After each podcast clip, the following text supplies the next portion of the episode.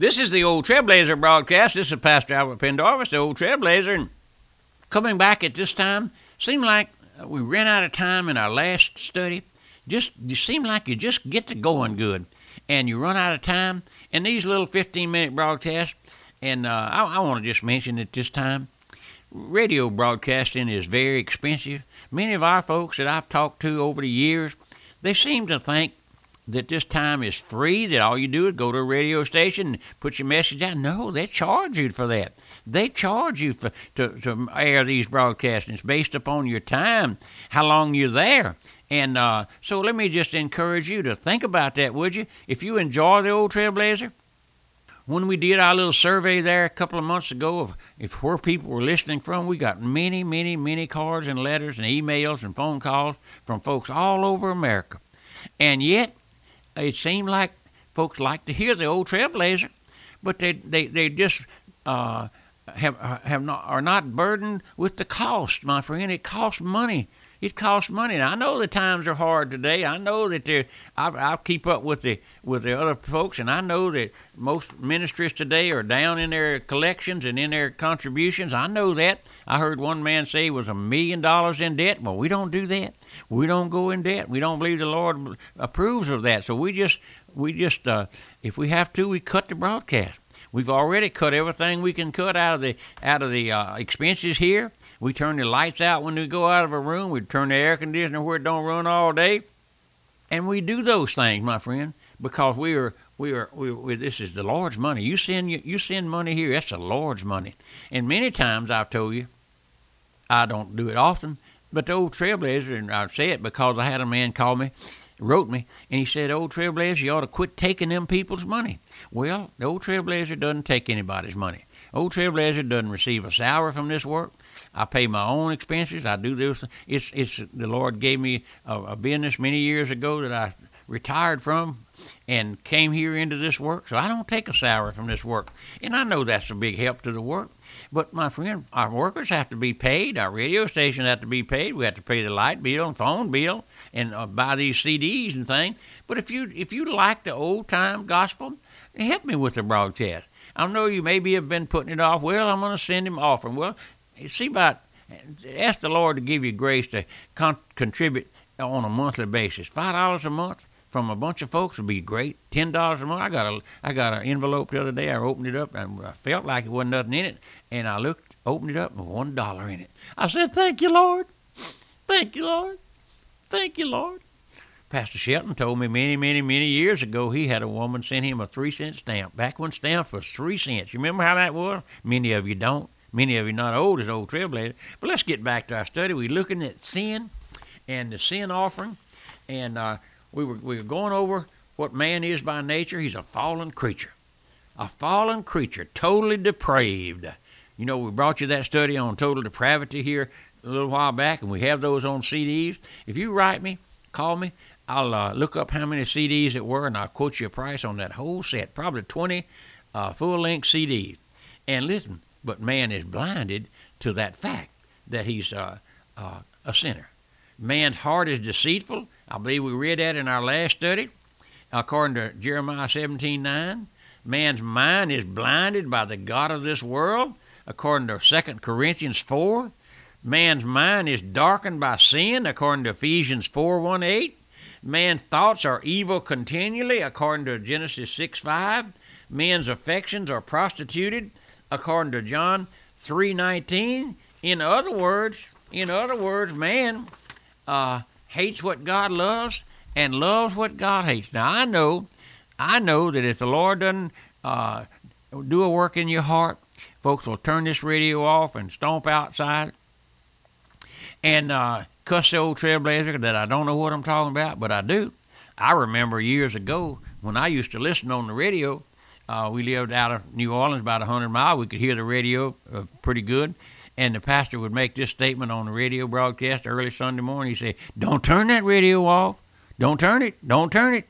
It might blow up, and you'd wind up in hell." Oh, my friend, I thought about that. Here I was, a lost sinner. I never did want to turn it off because I was the Lord had given me grace to to believe and accept that the truth was being preached, but I've, I've heard him say that several times. So I tell you that don't turn the radio off. Don't do that. If you're if you're an 18 wheeler driver out there on the side on the highway uh, interstate, pull over at that next rest stop up there and listen to the old Trailblazer. Oh, my friend, listen. Man's will is enslaved by Satan. I know that. I know that Satan has you bound. Go there and read 2 Timothy uh, 2 25 and 26. Man is enmity towards God, according to Romans 8 7. So you see, my friend, man is a sinner. Man is a sinner, but he's ignorant, ignorant of it. He's blind. I don't I don't fuss with people because they take issue with me about the, being a sinner because I know they're blinded. I know that they don't understand. I know that they don't see. And I've had many, many folks come to me after the Lord began to deal with them and say, You know, Pastor, I never dreamed that I was such a sinner. And here I am, the Lord saved a wretch like me. Oh, we sing that song, Amazing Grace, how sweet the sound that saved a, such a wretch like me. I once was blind, old John Newton. Remember old John Newton? You, you, you think you too sinful to be saved? Old John Newton was a was a was a slave trader. He bought and sold slaves and he was a, a, a kept. Oh, he was a wicked man. He was wicked, but the Lord saved him. That's the difference, my friend. But the Lord saved him. Can you say that about you? Well, I've been knowing old brother so and so up there in uh, in uh, Knoxville, Tennessee.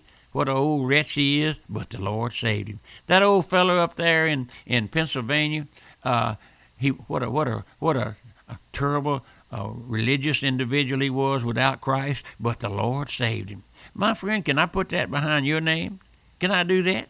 Can I do that? That old boy up there in Charlotte, North Carolina, comes here for uh, Trailblazer, comes here for the fellowship time. What a what a old wretch, old cuss he was, but the Lord saved him.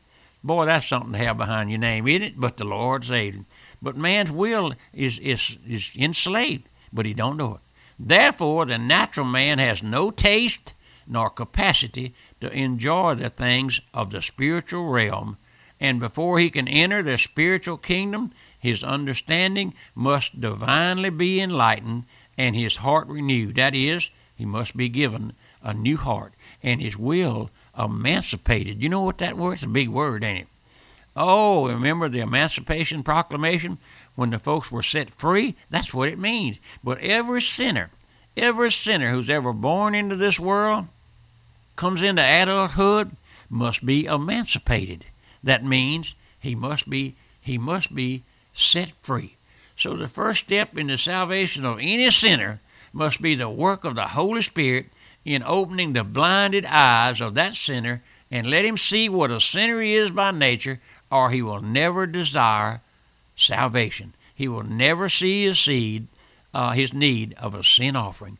I've told you this once in a while. I use this illustration that uh, a man get up in the morning, put his feet on the floor, feels good, breathe in the clean, fresh air with the window up, and boy, feels good.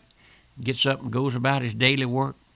But you let that same individual, you or I, or someone else, wake up with a with a high fever, sore throat, aching back, aching heart, bones aching all over.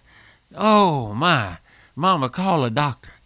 Call a doctor, Mama, get me an appointment with a doctor. That's the difference, my friend. That man sees and knows and understands that he needs the doctor. When the Lord opens your heart and your eyes to see your condition, you come to see that you need the great physician. You need the great uh, sacrificial death of Christ to, to wash you. And you say, what does Christ do for a awakened sinner? He washes him clean as a new mown snow. He washes him, takes away all of that filth and dirt. That my, my friend, I can't describe the life of a sinner, a in, individual sinful.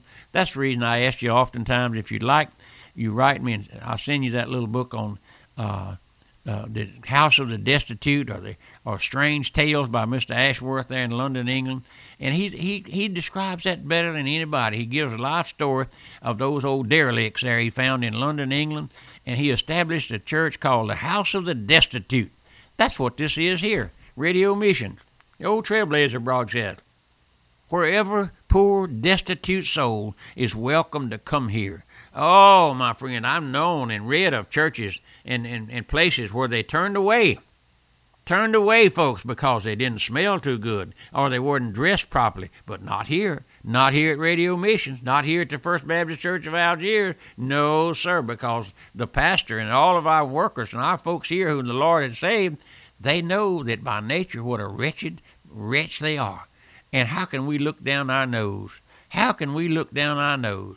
I know I'll give you this little illustration. Back there many years ago, Pastor Shelton used to go over into on Bourbon Street on Saturday night and and rescue some of those girls that were uh, been uh, in those places, those brothels and all.